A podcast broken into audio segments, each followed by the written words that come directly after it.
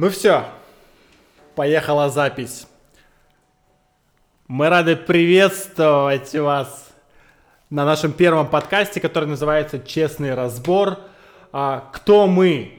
Мы — это три друга, которые находятся в Алмате, в Казахстане. Мы много читаем, и поэтому мы хотим делиться тем, что мы читаем, и мы будем говорить всю правду про те книги, которые мы прочитали. Правильно? Сегодня мы будем разбирать книгу а, Джен, ее зовут Джен, да? да. Джен, Джен Синсера, которая называется в трех разных версиях. Кто-то знает эту книгу как «Будь дерзким», кто-то знает эту книгу как э, «Несы», и кто-то узнает как «Убить большого Соню». «Убить большого Соню», да. Поэтому если вы видели на, привал, на прилавках эти книги, это про одно и то же.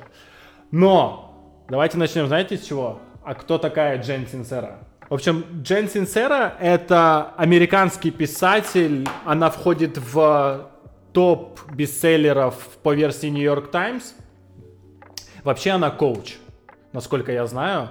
Она коуч именно по лайфстайлу, да, если я не ошибаюсь.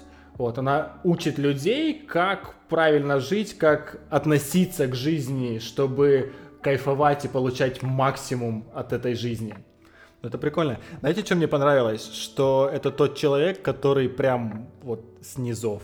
Вот как она писала в книге, прям в самую-самую задницу она забралась, из этой задницы она выбралась. И выбралась не просто еще, блин, на белом коне и с мечом. Да, возможно, в, в этом и есть ее секрет, потому что не все книги вот этих вот коучей, которые с Запада, заходят нашим читателям. То есть, если ты возьмешь Россию, Казахстан, там, ты можешь видеть эти книжки на прилавке. То есть не только там в, в аэропортах, там не читают на английском, а именно у нас. Поэтому да, я думаю, действительно, не зря ее признают, и эта книга стоит внимания. В общем, два года назад, первый раз, все втроем, мы прочитали эту книгу, и это была первая книга, после которой мы начали думать вообще там об осознанности, о том, как мы живем, на что мы обращаем внимание, не знаю, там, чужое мнение. То есть для нас это была такая книга-фундамент. Вот. Поэтому, не знаю, вот дальше мы рекомендации скажем и расскажем, про что эта книга, но эту книгу надо прочитать. А вот почему ее надо прочитать, вот давайте сейчас и обсудим. Давайте. А, я, наверное, расскажу немного по формату, как мы это будем а, делать. Формат будет следующим. Мы будем это делать в виде интервью. Э, я буду задавать ребятам вопросы по поводу этой книги, они будут отвечать. И так вы поймете, какие основные темы раскрываются в книге. И далее после этого вы можете решить, нужно ли вам это или не нужно. Ну, точно нужно, но то вы будете знать, о чем она. Поехали? Давай, давай. Э, давайте, вопрос номер один. Будь дерзким Убить большого Соню или не ссы? Я бы сказал, будь дерзким. Почему? Я же из Тараза, мне другое название не нравится. Ну, наверное, да, будь, будь дерзким, потому что она собирает все, все, да, все смыслы, которые там хотели передать в этой книге. То есть не бояться действовать, находить в себе силы, там, подниматься, когда все очень плохо – и быть дерзким, бросать вызов саму себе, работать над собой. Класс. Вот знаешь, я думаю, у нас многие читатели будут не только из Казахстана. Ты можешь пояснить чуть-чуть больше по поводу Тараза? По поводу... там под Таразом имеется в виду? Да. Тараз — это уникальный город. То есть этот город без воды по факту. То есть если ты там будешь пытаться жить э, как-то не по-настоящему, ты там не выживешь. Поэтому там нужно знать основную матчасть, чтобы жить спокойно и уверенно. А на, на, насколько там надо быть дерзким? Не сильно, но надо. Если хочешь жить нормально и без проблем, то да. Быть дерзким надо. Давайте сразу к следующему вопросу. Кому эта книга может быть полезна? Стас, давай ты. Блин, да, всем, мне кажется. В общем, книга для тех, у кого есть вопросы к самому себе, к тому, а, то есть для тех людей, кто сейчас в данный момент чем-то может быть недоволен, да, как он живет, может проблемы какие-то там на работе, не хватает времени на какие-то хобби, не знаю, запой у меня, там что, что-то еще, вот, ну то есть каждый в этой книге может найти что-то свое. И вот я не могу выделить какую-то одну категорию, для кого эта книга. Это книга для всех, вот действительно. А вот в какой момент в твоей жизни эта книга появилась? Блин, ну я был тогда в жесткой депрессухе. Вот тогда у меня были там и семейные какие-то проблемы и на работе, и эта книга появилась, и это просто был как свет в конце тоннеля.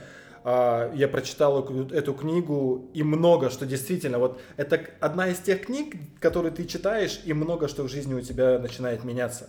Это вот такая, знаете, как вот ты идешь по улице, да, и вот вроде как бы поворот, и ты знаешь, что, наверное, там лучше.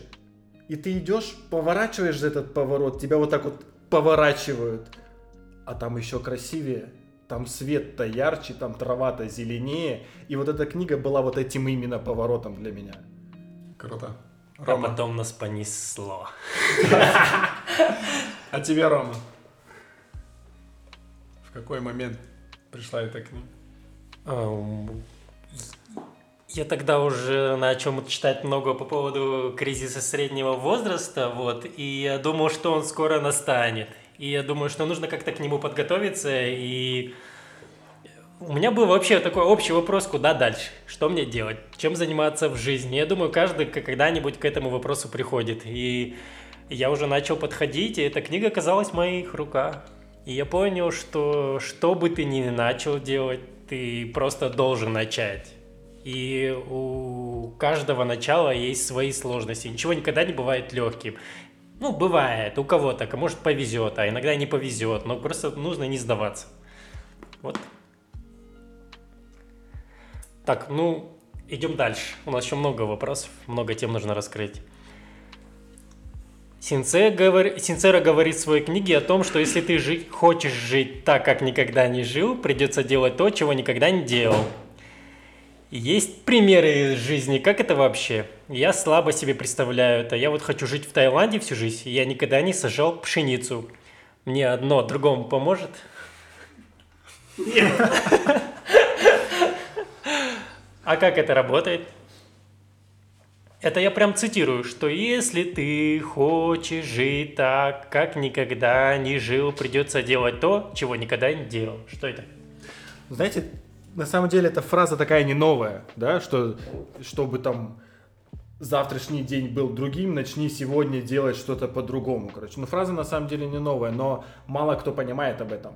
Вот. Многие, а, не знаю, они полагаются на какие-то свои, не знаю, действия, мысли, что кто вокруг всегда виноват, не я, другие. Я-то хороший, но другие всегда вокруг виноваты.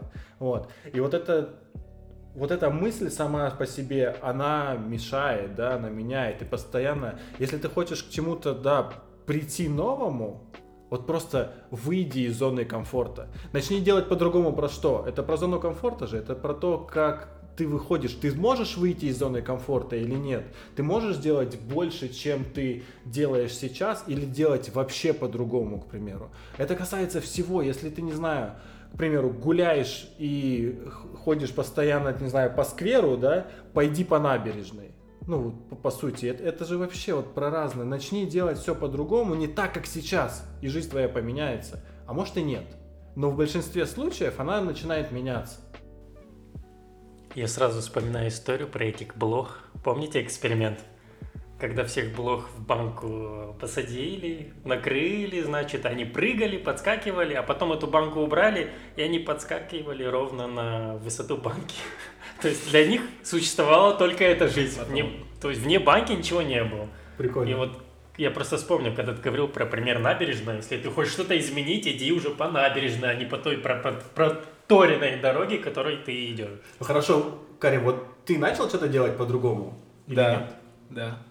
Ну вот здесь для меня была интересная вещь, в том плане, что, допустим, все мы понимаем, да, что, там, не знаю, если хочешь выглядеть хорошо, ухаживай за собой. Все это делают.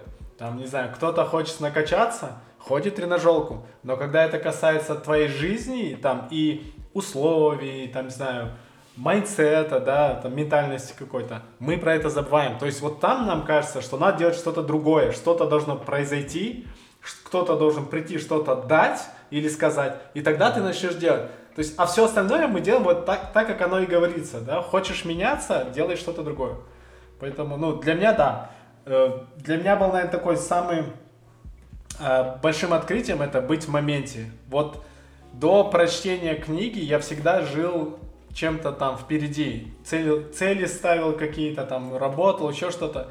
И когда я читал, я помню там, я просто смотрел на здание, и видел там какие цвета, как оно все украшено, там ромбики или треугольники. И для меня это было просто открытием. То есть я прям кайфовал от того, что происходит. Вот это, наверное, первая часть, что изменилось во мне. А вот те, кто живут воспоминаниями. Потому что я, к примеру, я отношусь к тем людям, да, кто вот раньше я жил реально много воспоминаниями, когда ты думаешь и, перед, знаешь, перед, начинаешь передумывать, а как было, а кому я что ответила, вот если бы сейчас, то я бы тогда сделал бы по-другому, короче. Вот, мне кажется, у всех такое есть. Вот, и когда ты начинаешь э, осознавать, что ты живешь, короче, в прошлом, вот ты, допустим, жил в будущем, да? Вот ты, у тебя все в будущем, в будущем, в будущем. Я сделаю, я поеду, я куплю, не знаю, я прочитаю. У меня было все в прошлом. Типа, а что бы я изменил в прошлом, чтобы сейчас там было по-другому. Но я тоже, я не думал никогда о моменте, о настоящем. И вот когда это осознание пришло, я не говорю, что сейчас я постоянно в моменте. Это тоже, это, блин, для меня, кажется, это очень сложно. Постоянно быть в моменте. Тебя постоянно кидает либо назад, либо куда-то вперед.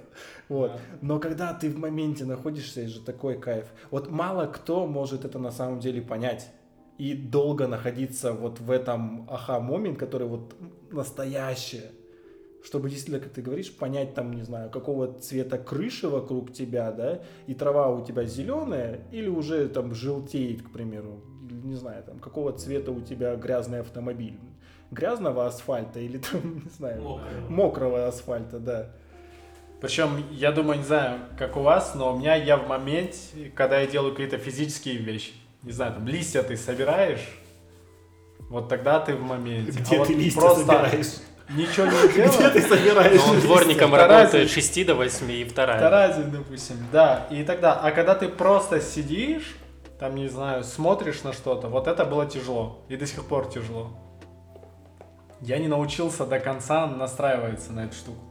Но в книжке говорится, что это супер важно, и это как раз таки помогает остановиться, подумать, расслабиться даже где-то. Окей, тогда следующий вопрос. Может быть, из списка он чуть выпадет, но я хочу его сейчас задать. Насчет расслабиться, подумать. А, много страниц в этой книге отведено медитации. Вот давайте, мне кажется, Ром, ты больше всего расскажешь, нужно это или не нужно, для кого, сложно или легко, потому что а, мне кажется, многие, типа, медитация это не про меня. Это вот Будда где-то сидит, и он там годами может сидеть. Для кого это? Это каждый человек может. И вот для чего это вообще надо? Я много стереотипов про медитацию слышал, особенно самый смешной это когда медитацией занимаются только женщины. Никто мужчин не представляет, как они медитируют. Обычно сразу это образ женщины, но на самом деле это не так. По поводу медитации можно много говорить. Э, ты прав, она занимает одну из самых главных э, тем в книге. Э, и ее важность состоит в том, что она помогает как раз находиться в моменте здесь и сейчас. То есть нам легко говорить, находись здесь и сейчас, ни о чем не думай, но на самом деле это сложно.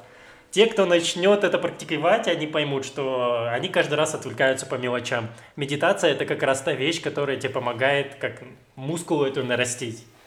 Вот, и поэтому одно без другого никак не может. И Синцера своей книге очень много посвящает, э, ну, скажем так, тем э, медитации. И я думаю, что любая другая книга про медитацию, она дополнит э, Синцера, поэтому рекомендуем их читать вместе как-то. И, кстати, по поводу «Быть здесь и сейчас», это тоже про другую книгу, и она взяла эту тему, вы помните, и у Экхарта Толли. Да, да. А Там целое искусство. Он посвятил этому отдельную книгу, и он стал популярным, потому что когда-то Опра Уинфри пригласила, пригласила его к себе на шоу. Вот. а, Это, кстати, понеслось потом, помните? Сначала Да, Синцера, да. потом Опра, потом Экхарт, и все. Про, про них мы скажем дальше. Да. Медитация. Вот смотри, а, три шага для того, чтобы начать медитировать. Вот я никогда, допустим, не медитировал. Вот что мне надо, чтобы начать просто медитировать? А, Сначала сесть, закрыть глаза, второе, и третье, начать медитировать. Офигеть. Вообще. Это легко, это легко. А, еще, еще легче просто скачиваешь приложение Headspace, и оно тебе говорит, что делать, где сесть, как сесть и как медитировать. Headspace заплатил, походу. Да, это платная реклама. Энди Пэдикомп. Его книжку, кстати, тоже можно будет разобрать про медитацию. Ну ладно, ты потом деньгами хоть поделишься с нами. Конечно. Окей, поехали дальше. Давайте дальше по вопросам, да? Давай. Смотрите, судя по опросу людей, самая популярная мысль, которая есть в книге, это то, что думают о тебе другие, никак не связано с тобой, лишь с ними. Как говорит Опра Уинфри, есть такой ага-момент. Стас уже про него говорил. Это когда тебя что-то цепляет за живое. Почему эта мысль цепляет всех за живое?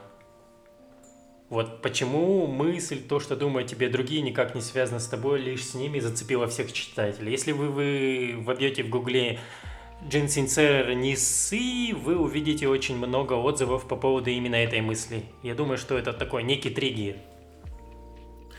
Здесь есть триггер, мне кажется, большинство вообще жителей там не только Казахстана, но и постсоветского пространства, да, да и те люди, которым важно социальное признание. Это те люди, которые вот, а что про меня подумают? Мои друзья, мои соседи. Здесь же про это, что а, человек подвластен тому мнению, которое о нем.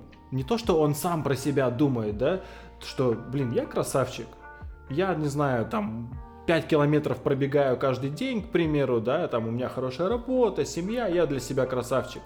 Но в, в это же время ему важно, блин, а что обо мне подумают, не знаю, мои соседи, у меня там, не знаю, там старая машина под окнами стоит, да, и все, и вот то, что он красавчик, для него это уже обесценивается, потому что а, то, что думают о нем соседи, для него почему-то важнее. Он переживает из-за этого больше.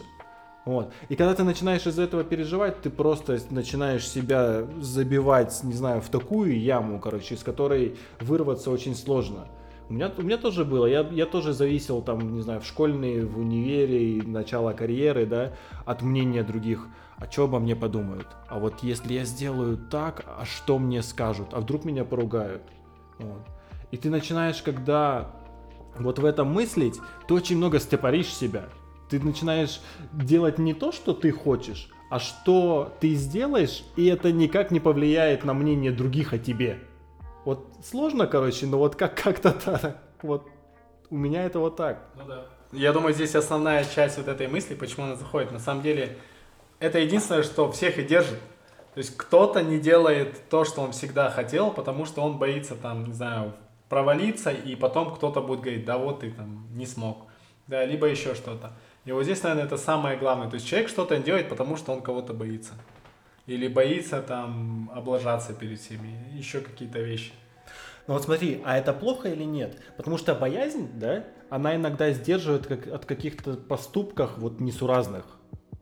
Это хороший момент. Я тоже хотел добавить, что нужно же понимать, когда ты какой человек. Смотря, если ты ненормальный какой-то, ну, и- ладно, ну, скажем, ну, не совсем адекватный. И мы тебе будем говорить, э, ну, независим ты должен быть от чужого мнения. И делай, как ты считаешь нужным, и он начнет ерунду всякую делать.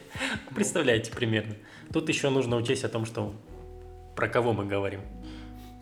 Но вот надо ли всегда делать то, грубо говоря, плевать на чужое мнение, да, и только жить своим мнением. Не важно, что о тебе подумают. Вот только мне важно то, что я буду про себя думать, да, а остальные плевать. Вот это так? Мне кажется, это в основных моментах надо делать. То есть есть моменты, где ты готов наплевать, и ты готов идти до конца принципиально для себя. И как бы для каждого это свое, да. Там, я думаю, только у шизофреников нет самокритики, у всех остальных она есть, и она где-то тебя будет стопорить. Но с другой стороны, когда ты делаешь что-то, что ты прям хочешь, и ты понимаешь, что ты можешь, но боишься сделать это, потому что тебя осудят другие, вот здесь, мне кажется, надо действовать. Слушай, а бо- боязнь-то она в корне всего и лежит. Мне кажется, вот, вот бо- боязнь это и есть корень зла всего этого. То, что ты боишься сделать, да? А ты бояться можешь по разным причинам. Из-за неуверенности, там, боишься, потому что прогоришь, потеряешь все, что у тебя было там в деньгах, например, либо еще что-то. То есть это, это тоже. Тогда надо в первую очередь бороться с боязнью, со страхом. С необоснованным страхом. А как его вычислить? Тоже хороший вопрос. Ну давайте на каком примере разберем. Давайте вот, уж, чего ты боишься? Я боюсь потерять деньги, боюсь.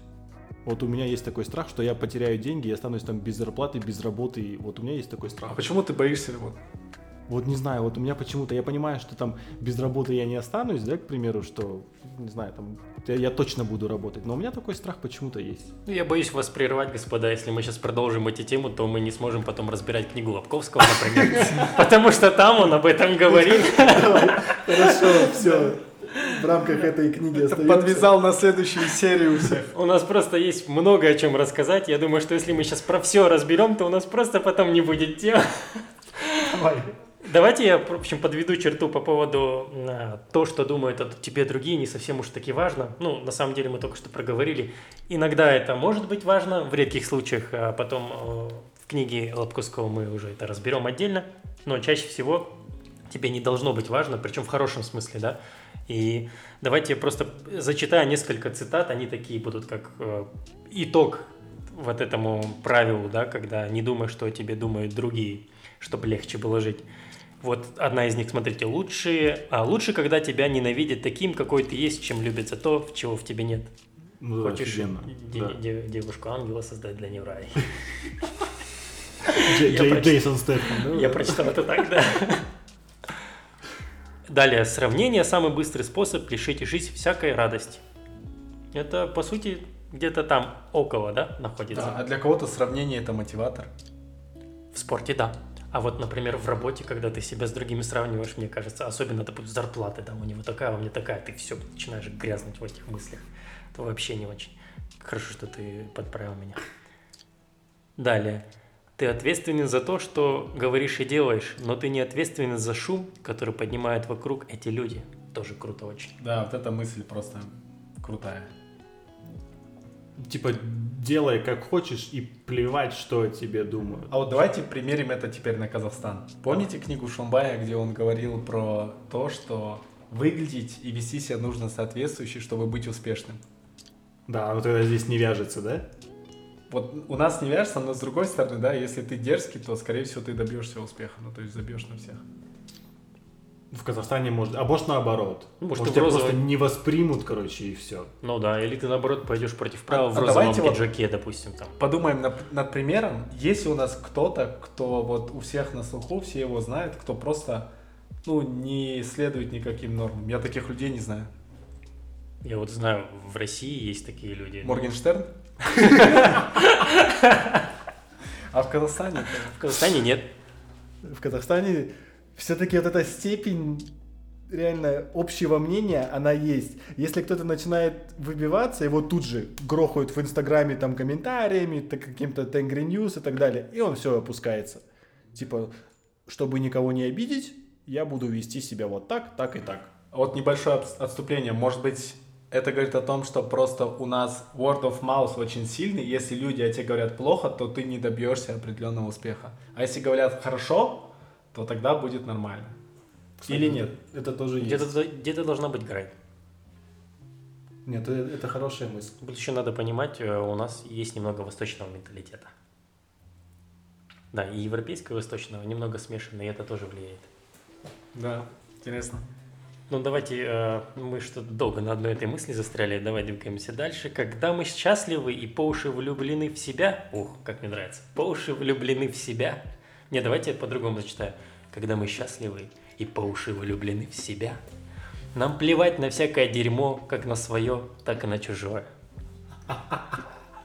Мысль классная, но я не могу на себя примерить ее до конца. То есть вот тяжело. Что значит по уши быть влюбленным в себя? И вообще, ну для меня это эгоизм. Почему?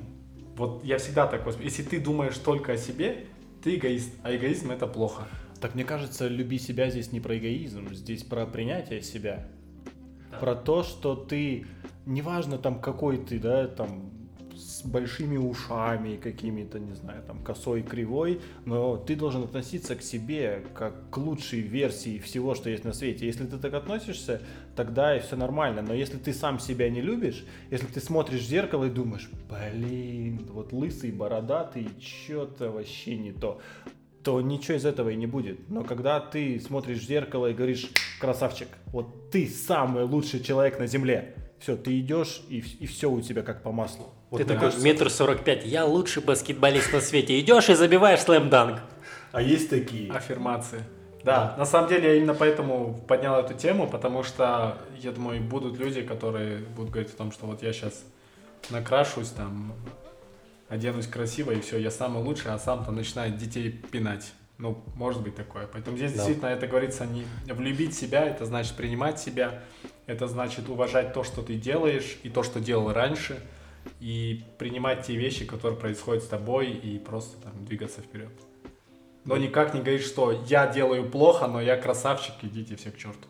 Блестяще подвел черту. А вот как, смотрите, человек, который, не знаю, там, он зарабатывает немного, да, он по уши там в кредитах, в долгах, а, не знаю, вот как ему любить себя? К психологу. Нет. Вот я не знаю. Ну, в смысле... А что, если у него кредиты, он, он купил себе девайсов и кайфует. Он мен- меньше вообще... себя любит. Зачем я все это надел? Дурак я. Не, ну много, много же, вот смотрите, по индексам там каким-то, да, уровень удовлетворенности там жизни в Казахстане, по крайней мере, она не очень высокая. И это, соответственно, говорит о том, что люди а, недовольны жизнью, да, и вряд ли они довольны собой. А может, они ждут от кого-то, и проблема в них. То есть они ждут, что кто-то что-то даст. Извините, люди Казахстана, это я не к этому, но к тому, что есть люди, которые, да, действительно, кто-то виноват, я ничего для этого не делаю, для того, чтобы поменять ситуацию, но иногда кто-то, я привык всех винить. Это тоже, это, это одна большая проблема вообще, там, не только в Казахстане, но и везде, что все, все вокруг виноваты. Я красавчик, все вокруг виноваты. Вот. Может быть, окей. Да, давайте двигаться дальше. Давай. Мне кажется, мы не успеем. Сколько мы уже там минут? А мы уже полчаса, короче, в эфире, но ничего страшного. Полчаса? Да. Мы только треть разобрали. Ну окей, да. давай дальше. Хорошо, давайте. Нарежем. А, давайте дальше. Вот у меня есть отсебячина, которую я записал как вывод после прочтения книги Сенсера. Сейчас мы вот будем где-то балансировать на грани религии и а, чего еще? Религии и не религии. Опасно, давайте так. Опасно. Опасно. Значит, слушайте, быть на высокой частоте и держать связь с источником энергии. Быть на высокой частоте означает верить, несмотря ни на что. Держать связь с источником энергии значит медитировать каждый день. Это такая сумбурная мысль, одно из другого вытекает. Вы поняли, да? Самая основная мысль здесь – это быть связанным с источником энергии. Вот как вы к этому относитесь? Как вам вообще эта мысль из книги Синсера? мне эта мысль прям очень хорошо зашла, грубо говоря, потому что как раз-таки, наверное, у меня в жизни получилось так, что я понимал, что я достиг какого-то потолка. И дальше я, я двигаться не могу. И причем потолок это был чисто из-за рациональности. Я всегда был таким человеком, что делаешь раз, два, три, четко понимаешь, что нужно делать, делаешь и идешь вперед. Но иногда ты понимаешь, что не все зависит от тебя. А второе, иногда какие-то вещи должны просто случиться, и ты должен дать им случиться. И эти вещи, они не рациональны, они иррациональны. И когда ты начинаешь в них верить, твой потолок, он смещается. Хотя рациональным умом ты это никогда не познаешь. Поэтому вот в эту штуку я стал больше верить. И для меня вот, ну, религия, она как раз таки вот это и дает. То есть если у тебя есть рациональная часть, и ты там сам работаешь над собой, постоянно двигаешься, плюс дополняешь себя именно духовной частью, то мне кажется, вот там получается бомбическая смесь, и ты прям просто можешь выходить на новый уровень. Тебя не остановить. Да. А для тебя источник энергии это духовная часть? Для меня это вот связь, наверное, не с рациональным собой, а вот с духовным, да. И оно как-то, я думаю, все равно связано с чем-то. Потому что вот бывают такие вещи, которые с тобой происходят, ну, как бы ты понимаешь, что ты головой ты до такого не допрешь. То есть ну, ты не можешь это объяснить, откуда оно появилось, почему так произошло. Мгм. Оно просто произошло. Произошло, потому что ты был открыт. Прикольно. Ну слушай, у нас с тобой такие моменты бывают, когда мы Да. что-то обсуждаем, Да. и мы называем это там ушло в космос, да? Да. Но оно как бы потом происходит. Ну, это и есть, да, связь с источником энергии, да, когда Да. ты пчу, послал в космос, там что-то произошло, и тебе уже возвращается готовое. Хотя То, то, что ты хотел. до этой книги, если бы ты мне такие вещи говорил, я бы тебе говорил, да нет, завяжи, ну невозможно. То есть, ли- если ты ничего не делаешь, ничего с тобой не В произойдет. Таразе так не Да, работает. то есть, ну ты, не знаю, хочешь хлеб, ты должен пойти и купить этот хлеб там, и будешь его есть. А не так, что хочешь хлеб, и тут раз там вышел во двор, и лежит хлеб. Упал. Упал. Теплый такой, свежий, Да. собаками не погрызанный. Вот для тебя, Рома, источник энергии это что? Вот связь с источником энергии, да? Вот что это для тебя? Для меня связь с источником энергии – это умение, точнее даже не то, что умение, а скорее всего это больше к вере о том, что даже когда тебе будет сложно, ты э, сможешь найти выход. Ну то есть э, связь с источником энергии, ну давайте так, синцеро говорить, это вы можете назвать это вселенную, богом, кому как угодно, да, есть верующий, неверующий. Вот, и для вас в какой-то момент э, периода жизни может, могут быть трудные ситуации, которые нужно как-то преодолеть.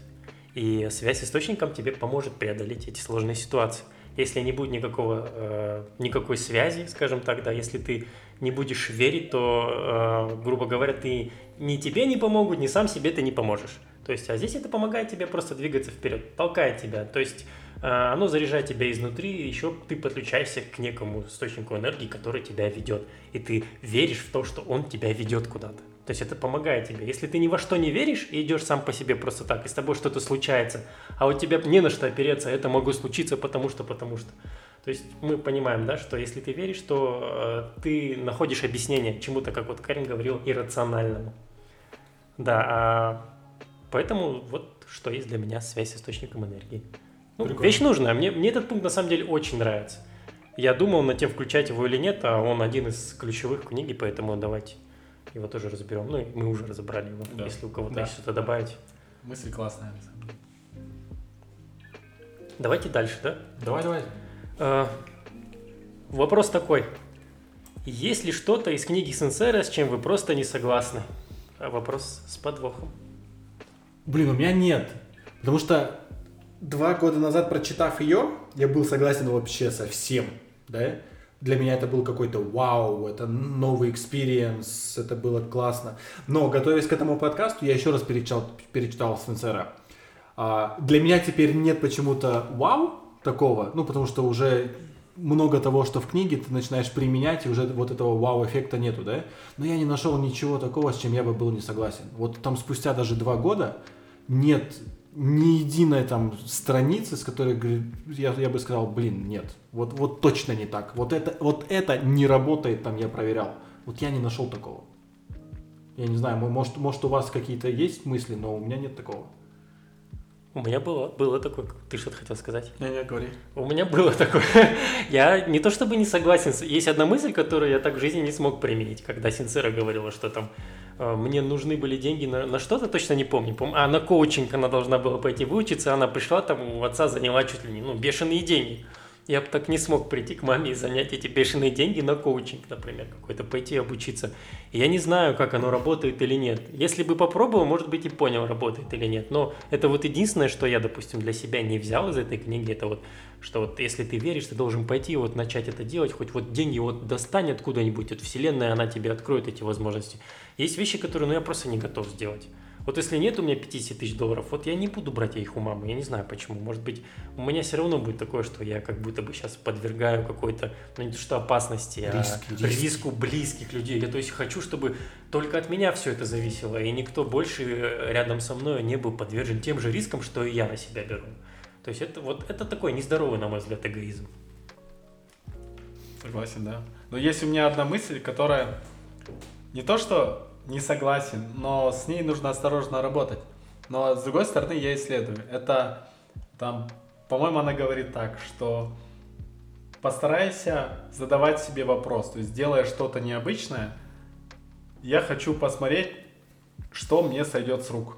Вот это, кстати, офигенная мысль. Вот, это она, она классная, то есть ты можешь какие-то вещи, да, давай попробуй так, что сойдет мне с рук. Но с другой стороны, есть те вещи, которые, если ты начнешь так поступать, ну, те же самые коучинги, курсы, там, да, там, занять у этого 40 тысяч, у того 300, у того 500, ну, понятное дело, чем ты закончишь, да? Будешь должен всем и просто будешь раздавать долги и делать то, что, наверное, тебе уже не нравится. Поэтому здесь для меня такая мысль, с которой нужно осторожно работать. То есть какие-то, если это идет тебе в во благо, и ты понимаешь, что ты растешь, чему-то учишься, то это хорошо. Но если ты делаешь глупые вещи, типа говорит, а давай сейчас вот посмотрю. Здесь важно остановиться вовремя. Понимаешь, мне кажется, здесь вот а, часть такой геймификации, когда у тебя просто азарт, типа, вот сейчас сделаю, а посмотрю, что будет. Но если ты понимаешь, что ты какую-то дичь делаешь, то вот здесь во- вовремя надо остановиться. Не делать, что я сейчас, да, вот как ты говоришь, еще там займу, еще это сделаю, и ты понимаешь сам, что это дичь, но тебе как бы прикольно. Ты же до конца должен переть. Ты же не должен на мнение других опираться, короче. Да. Вот, вот с этим, да, с этим аккуратненько надо так взаимодействовать. И это, кстати, мысль, которую в вопросах не затронул. Спасибо, что ты ее поднял. А, Я знаю, она твоя, одна из твоих любимых, да? Ты Да. же ее в жизни Да, применяешь. да. А может, расскажешь примеры? Есть какие-нибудь, которые всплывают у тебя? Ну, я, я больше это использую для а, получения новых знаний. То есть, если какие-то вещи в работе, у меня есть выбор сделать очень-очень консервативно и примерно понятно, что ты получишь, то здесь вот вопрос как раз таки, что сойдет мне с рук. А давай попробую немножко иначе. а давай мы- на примере. Вот что, что ты пробовал а, немножко иначе? А, А то вот это вот общие слова, всем с рук сойдет и так далее, они что? Давай, давай, давай расскажу. Это вот э, был такой человек в OLX, который руководил Украиной, и у него было тоже такое э, слово типа «давай сделаем немножко борзее». И один раз работая над проектом, то есть тоже, когда мы там приходили на встречи для того, чтобы привлечь одного из застройщиков, мы тоже там раньше, ну там, понимали свои ограничения и привлекали очень аккуратно, старались дать то, что мы можем, что, или там пообещать то, что в итоге сделаем. А там чувак там пришел и говорил, так, ну хорошо, вот если мы к вам на платформу подключимся, будете там социальным медиа, нам страничку эту создадите, там вот это, третье, сделаем». мы понимаем, что ну, это вообще не про нас. И там была куча обещаний, которые мы понимали, что мы сделаем. Но с другой стороны, мы понимали, что привлечем его, будет классно на платформе. А сделать то, что он хочет, ну там времени немного уйдет, да, мы там что-то загрузимся всем, но выполним. И мы ему сказали, да, да, короче, мы тебе все сделаем. Хорошо. И он тот там согласился зайти на платформу, а потом там получилось так, что ему половина этого не надо было, потому что он увидел сам продукт. И это к тому, что тогда можно было сказать, ну, не знаем, там, не сделаем, не получили бы этого партнера, и все. Класс. Ну, Это про, про такую, про, ну, да, про, про дерзость. Поделилось, да? Да. Прикольно. Книга и называется «Будь дерзким». Чего уж там говорить. Так, двигаемся дальше. Вот про Экхарта мы уже проговорили, поэтому я этот вопрос пропускаю. Так, здесь есть еще одна мысль, о которой стоит, наверное, поговорить. Что бы ни случилось, необходимо придерживаться выбранного курса. Здесь я припоминаю, как Джейн рассказывает в подробностях о том, что если ты что-то задумал, то будь готов к тому, что с тобой начнет случаться любая разная фигня. Это только говорит о том, что ты на верном пути и не нужно сворачивать. Вот тут хочу остановиться подробнее. Потому что это такой сложный совет. Где грань между все катится к чертям и мне крышка и надо верить это знак? Ну это такой на самом деле тонкий вопрос. А ты такой уже весь по уши в дерьме находишься. И Да. вот верить или э, не отклоняться от курса, потому что я помню, она даже в книге примеры такие точные приводила. Там у чувака чуть ли, по-моему, я, я точно не помню, магазин, по-моему, что ли, сгорел, да, и это был знак, что нужно продолжать. Если у меня магазин загорел, я думаю, это знак, что надо закрывать. Ну не нужно продолжать. Она такая там, если поезд въехал там в вашу цветочную кабину, то это значит постройте еще одну, еще она будет постройте, лучше. Да, да, то да. есть за- закаляйся. Но вот э, в таком случае тогда всему миру нужно быть предпринимателями. И будут одни предприниматели. И вот так вот, представляете, хаос. Так хорошо, когда все предприниматели. А кто тогда будет работать на, на предпринимателей? Заводы стоят, да, одни предприниматели в стране. ро- роботы. Не, не знаю, здесь мысль интересная.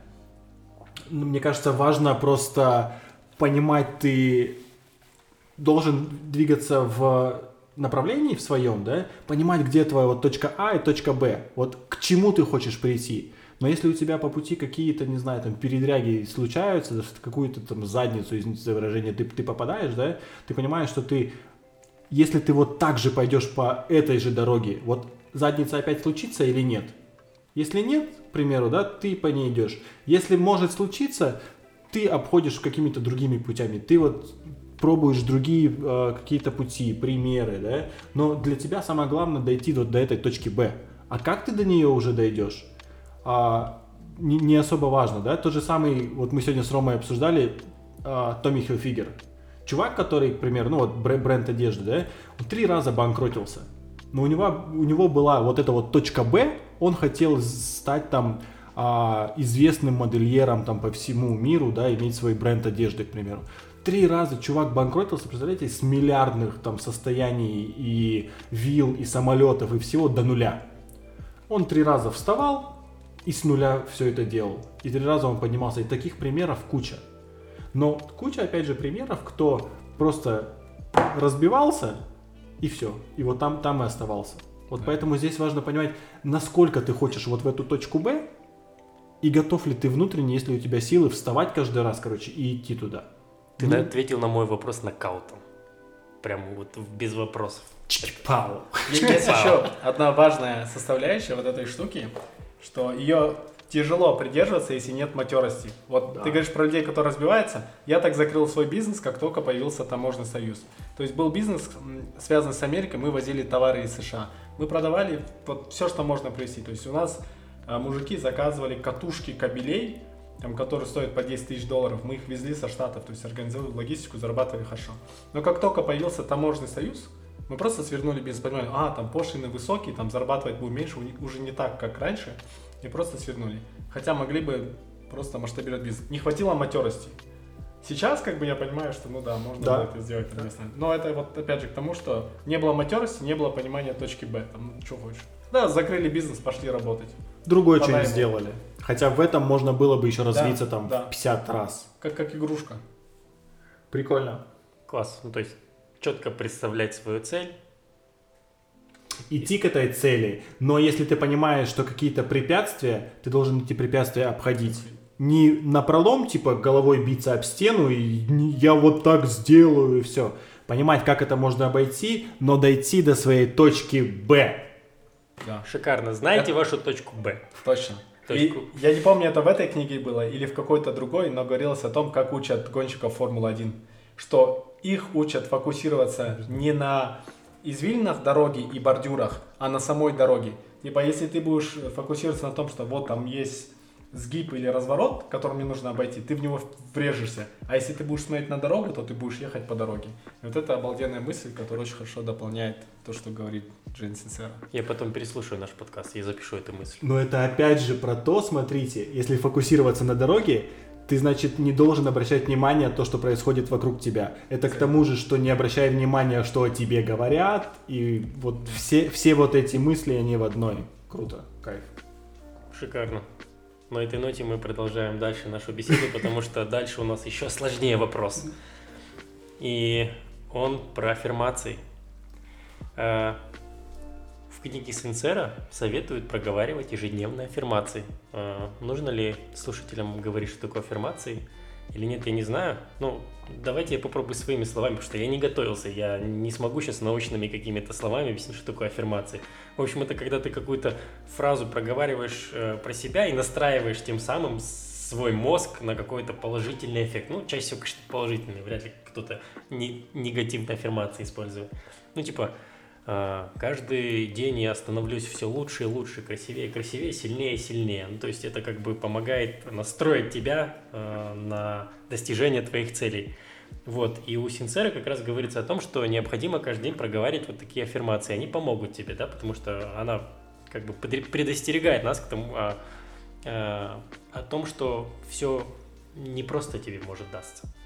Вот, и вопрос такой, ну, давайте расскажите мне, кто хоть э, раз больше дня аффирмации проговаривал? Я знаю такого человека. И это не я, да? И это не я. Э, э, это моя супруга. Поделись, как Серьезно, вот, когда вот, вот эту книгу прочитали, там много других, да, понятно, что аффирмации там это то, что ты хочешь, но чего у тебя нету, но ты настраиваешь мозг, что это уже есть, к примеру. Не знаю, ты там а, хочешь зарабатывать больше денег, хочешь бизнес, хочешь, не знаю, там выйти замуж, да, и ты а, просыпаешься с утра и там в зеркало или там просто себе говоришь, что вот я красавчик, я достоин зарабатывать там, не знаю, 5 миллионов тенге, к примеру, да, у меня есть свой бизнес, все. То есть ты настраиваешь мозг на то, что у тебя уже есть. Вот. А, а я ржу, когда я так смотрю и говорю, я такой дело, красавчик, да, я начинаю меня... ржать безудержно просто, да. потому что я не верю, как бы, ты крутой, ты бизнесмен, такой, ну ты же, блин, не бизнесмен. У меня супруга к этому относится прям, ну вот, очень серьезно, и она проговаривает там аффирмации каждый день про себя, там, ну, не вслух, да, но она это делает каждый день там на протяжении уже года, и какие-то плоды это дает. Для меня это так, ну, в смысле, я не могу перед зеркалом встать и сказать, Стас, ты достоин большего. Ты должен делать. И вот, вот эти, я не знаю, вот, вот здесь у меня какая-то нестыковка происходит. Вот я, я не могу, я пробовал там, не знаю, один-два раза, к примеру, и там пишут, что нужно прописать то, что тебе важно. Ну, я не могу, почему? Либо это лень, да, действительно, либо пока, пока я вот до этого не дошел, что вот надо сесть, прописать, и это действительно поможет. Вот, вот здесь не знаю. Самый честно. неиспользуемый нами инструмент получается из книги. Да, да. Я, я тоже не могу, то есть у меня такая же ситуация, как и у Стаса.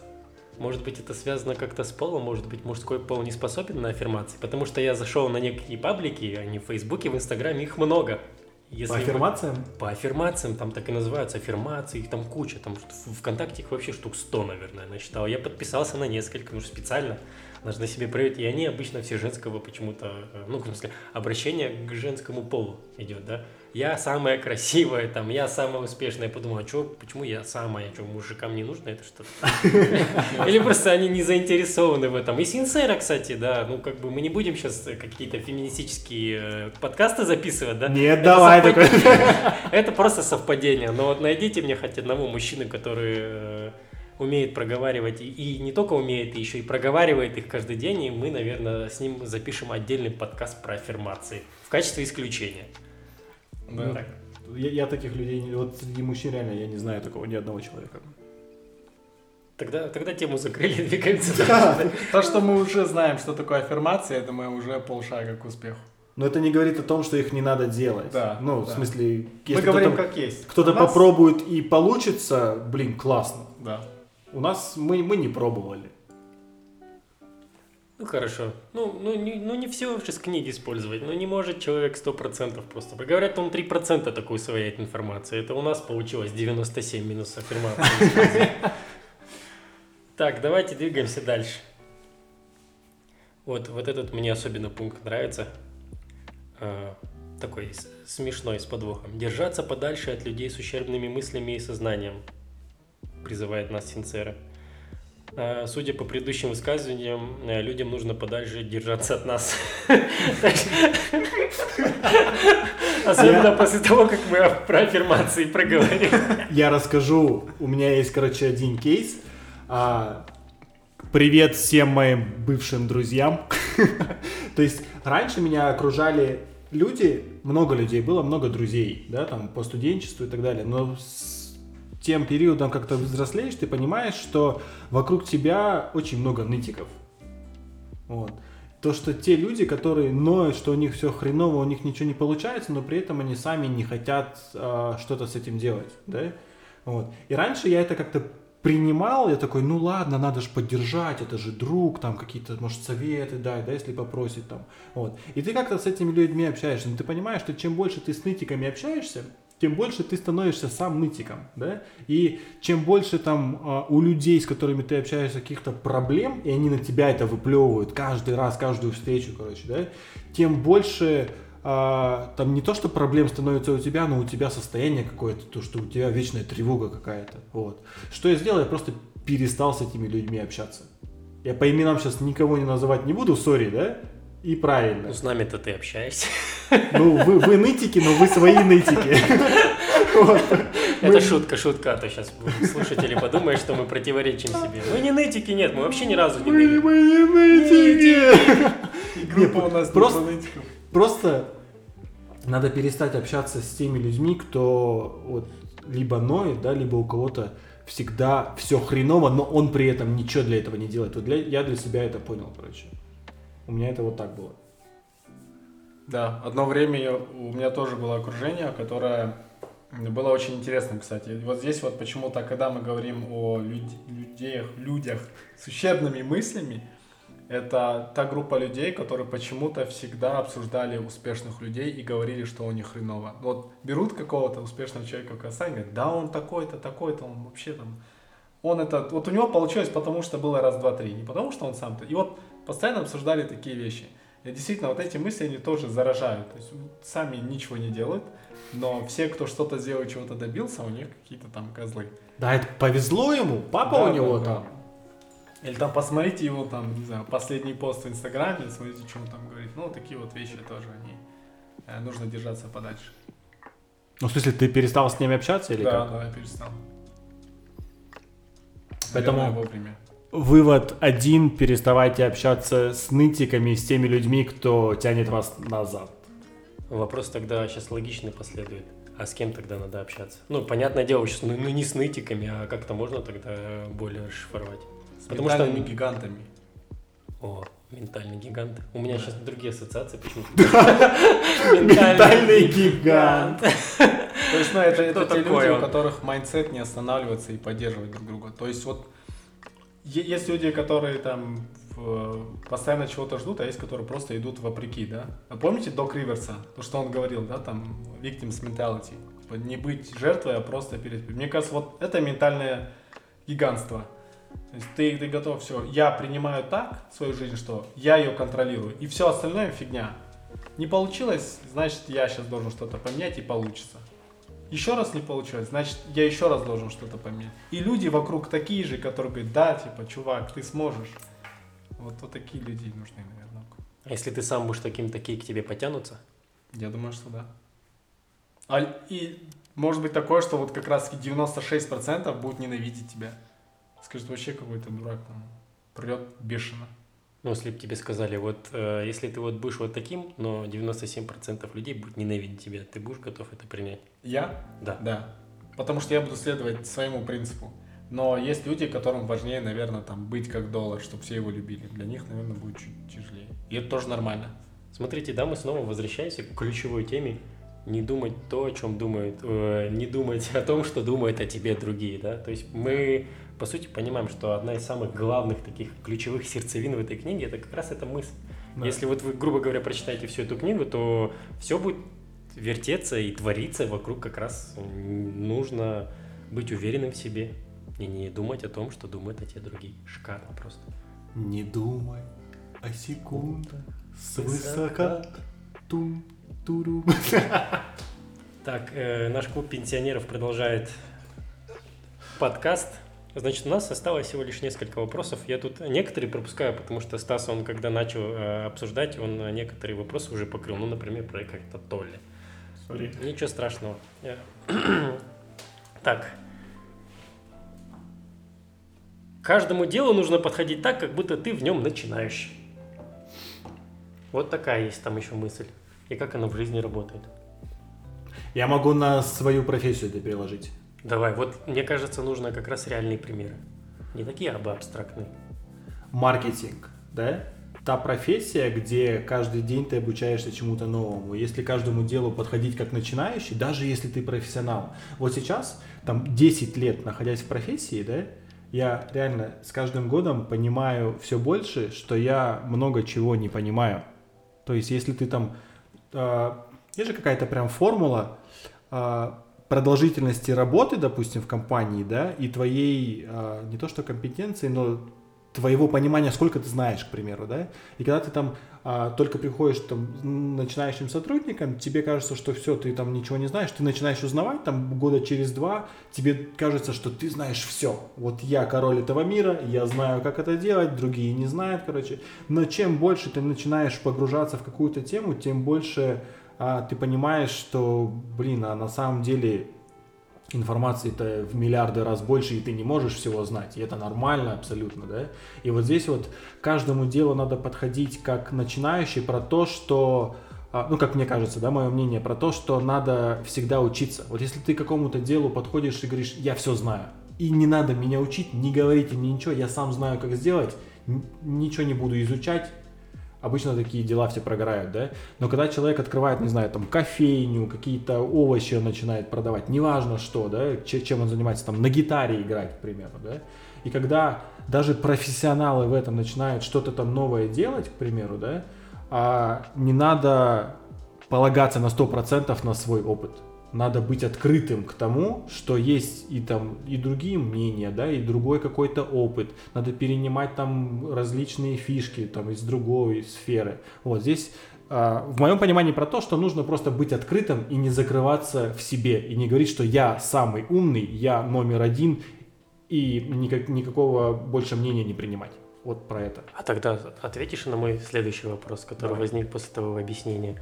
Вот у нас, я не знаю, как в других странах, но я знаю, э, в Казахстане есть такие работодатели, я имел с ними э, дело, и когда ты приходишь и тебя спрашивают, ну, твои экспертизы ну, по тому же маркетингу, и ты такой говоришь, так, я вот здесь вот, знаете, я не знаю, нужно лишний раз убедиться. То есть ты все по фэншую делаешь. То есть э, если ты где-то что-то перепроверишь, да, у кого-то узнаешь, чтобы получить наилучший результат для компании, а люди на тебя начинают смотреть, как ты что, не знаешь, что ли? Мы же Мгм. тебе деньги платим, Мгм. страдает твоя репутация. На- Работодатель начинает назиться на тебя, извините за жаргон. Вот, поэтому, а тут как быть тогда? А Зависит. почему ты, сори, Карим, а почему ты вот опять на мнение других людей обращаешь внимание? Вопрос с подвохом. А если ты хочешь удержаться на работе, ну то есть тебе что, бросать этого работодателя? Да. Но если у него такой подход, он Да. говорит, мне нужна твоя экспертиза, я не хочу, чтобы ты э, как бы ходил куда-то смотрел, я вот тебе плачу и давай мне сейчас результат какой-то. А можно я- Он я начнет скажу? сомневаться в тебе. Как, как дальше просто в таких случаях происходит? Он просто такой человек будет подводить тебя под тот ответ, который хочет он, и он у него уже в голове. И пока ты его не дашь, он не будет доволен. Нафиг такой работодатель вообще? Бежать, короче, тогда. Бежать, Бегите. забить и бежать, да, Без оглядки бегите от такого Бросайте эту работу. конечно. Только аккуратно. Ну Да. этот, э, ден- денежную, это как, его- как это называется, когда ты должен накопить немножко денег, чтобы потом сказать... Fuck you «Я- money. Fuck- а, fuck you money. Да. Но на, самом деле, да, вот было бы, наверное, лучше, если у нас в стране, там, опять же, руководитель, вот Стас, ты руководитель, да, и, ну, зная тебя, знаю, что ты даешь волю сотрудникам и ожидаешь от них, да, э, какого-то инпута, каких-то инсайтов. Вот здесь есть обратная сторона, то, что, да, у нас такие руководители, которые говорят, там, делай, нужна экспертиза, а есть еще и команда, которая ждает, что руководитель скажет, что делать. И вот здесь происходит очень большая нестыковка, когда руководитель, наоборот, хочет дать волю ребятам, чтобы они росли, экспериментировали и повышали свои знания, а те считают руководителя дураком, потому что он так делает и не может дать нормального направления. Да, да. Поэтому наш подкаст не для таких людей, да? Да, А если вы такой, то давайте меняться. да. Берите книжку Джен Синфера и начните с нее. Отлично. Убейте большого Соню. Теперь. Здорово жить. Берите книжку и давайте меняться. Спокойной ночи, малыши. А здесь могла бы быть ваша реклама. Мы бы сказали, где эту книжку купить. Да. А здесь было название компания. которая предоставила нам эти книги для обзора. И в которой есть еще миллионы других книг по адресам. М-м-м. Да.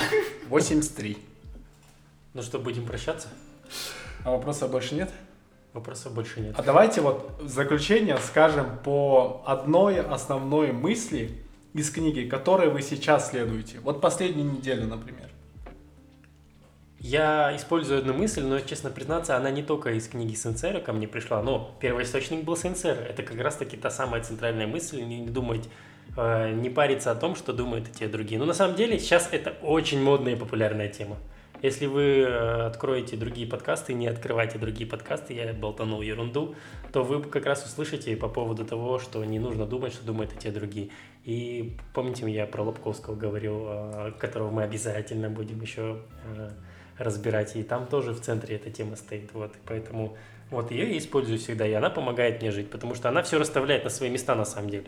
Когда ты сам свой, ты идешь туда, куда тебе нужно, куда ты как бы предназначен идти, ну и плюс еще вот эта вот э, связь со Вселенной, она помогает держаться, потому что э, сложно иногда бывает э, совсем не думать на самом деле. Потому что если ты уронил любимую вазу жены, то сложно не думать, что она тебе сейчас думает в этот момент.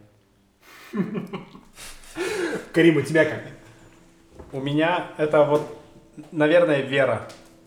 То есть то, что я понял для себя на этой неделе. То, что при каких-то обстоятельствах ты теряешь веру в себя. И ты перестаешь быть дерзким, по сути. Потому что ты не веришь. Ты не веришь, что ты можешь что-то, ты не веришь, что ты когда-то чего-то достиг. И это самое важное. И вот есть интересная вещь, которая там поговорка у, на турецком языке, и говорит о том, что без веры только черт. Ну, и то есть очень глубокий смысл это к тому, что когда ты теряешь веру, то есть, ну, ты просто превращаешься не в себя, да, а во что-то такое, которое может быть злым, плохим и так далее. И вот верить в то, что ты можешь, делать то, что ты умеешь, и просто кайфовать. Вот, наверное, такой посыл. Но вера, с одной стороны, это огромное мужество. Ну, то есть верить в себя, там, несмотря на какие-то вещи, опять же, то, что ты открываешь бизнес, и там, за первый же день у тебя какая-то проблема, не открывается ИП или еще что-то, и верить дальше, это очень тяжело, но важно. Шикарно. Хочется поднять бокал, но его нет у меня в руках. Виноградом Я- просто, да, виноград, наверное, съем. У меня, наверное, это то, чем закан- заканчивается каждая глава книги «Люби себя». Вот когда я себе говорю, что я, это не аффирмации, но я внутри понимаю, что я красавчик. Я делаю по максимуму все, что от меня там зависит и от меня требуется. Вот. Поэтому вот люби себя, вот это то, что я сейчас, скажем так, проповедую, применяю и, ну, у меня, у меня это получается, скажем так, применять относительно к себе. Окей. Тогда давайте сделаем так. По десятибалльной шкале, насколько вы рекомендуете людям прочитать эту книгу? Я раньше это делал у себя в инсте, когда делал обзоры, а потом перестал. Потому что, ну, я посчитал, что оценивать так, это значит со своей стороны. Я могу просто сказать, почему я рекомендую, а вот насколько это уже решать. Но это же твое мнение. Мое Да. 10 из 10, потому что она попала мне в нужное время и дало то, что мне надо. То есть, ну, два года я живу по некоторым принципам, я не жалею. То есть, это уже достойно десятки. Хотя Супер. бы один принцип, который помогает. Это твое мнение. 10 из 10. Ром. Тоже десятка, я объясню даже почему. Потому что она начала вот этот безудержный переворот не только в моем создании и в жизни, потому что из нее, я же говорю, потом мы пошли дальше на, на Опру, Толи, Сопры, потом на Дипака Чопры и так далее. Понеслось, потом до Лобковского дошли, короче, вообще просто лавина какая-то, да, и поэтому тут только десятка. И э, я бы любому, э, кто хочет начать заниматься собой, ну, скажем так, улучшением э, своей жизни, я советую начать именно с Синцера, потому что потом Синцера дает рекомендации других. И ты вот так вот по накатанной этой лавиной идешь, и в конце концов ты вот придешь к какой-то определенной книге, вот как мы приходим к каким-то сейчас книгам, да, а у пользователя куда-то, слушателя, куда-то занесет, э, может, в другую сторону. И как для начала это тот 10 из 10, прям вот я рекомендую начать именно с нее. И вот недаром мы просто свой подкаст начинаем с нее. Да. Да, мы же не с какого-то там другого автора начали, а именно с нее, поэтому тут железная десятка. А ты что думаешь? А я думал, потому что ты так сказал, мы с ней начинаем. А вы уже все сказали. Мне остается только подтвердить, что 10 из 10. То есть 30 баллов из 30 возможных набирает Джен Синсера. Ну, для нас это сейчас такой топчик, да, и вот в топ книг наших, а, которые повлияли на нашу жизнь, а, «Будь дерзким» точно входит. Поэтому а, мы рекомендуем ее прочитать. Мы рекомендуем ее не только прочитать, но и применять в своей жизни. Если хотя бы какой-то процент вы начнете в своей жизни применять, это уже хоть как-то, но поменяет вашу жизнь. Поэтому читайте Синсера, читайте Будь дерзким, читайте книги, верьте в себя, развивайтесь. С вами был Честный разбор. До новых встреч. Мы вернемся с новыми разборами книг, с новыми подкастами. Пока! Как сказал? Как сказал? Всего доброго. Всем пока.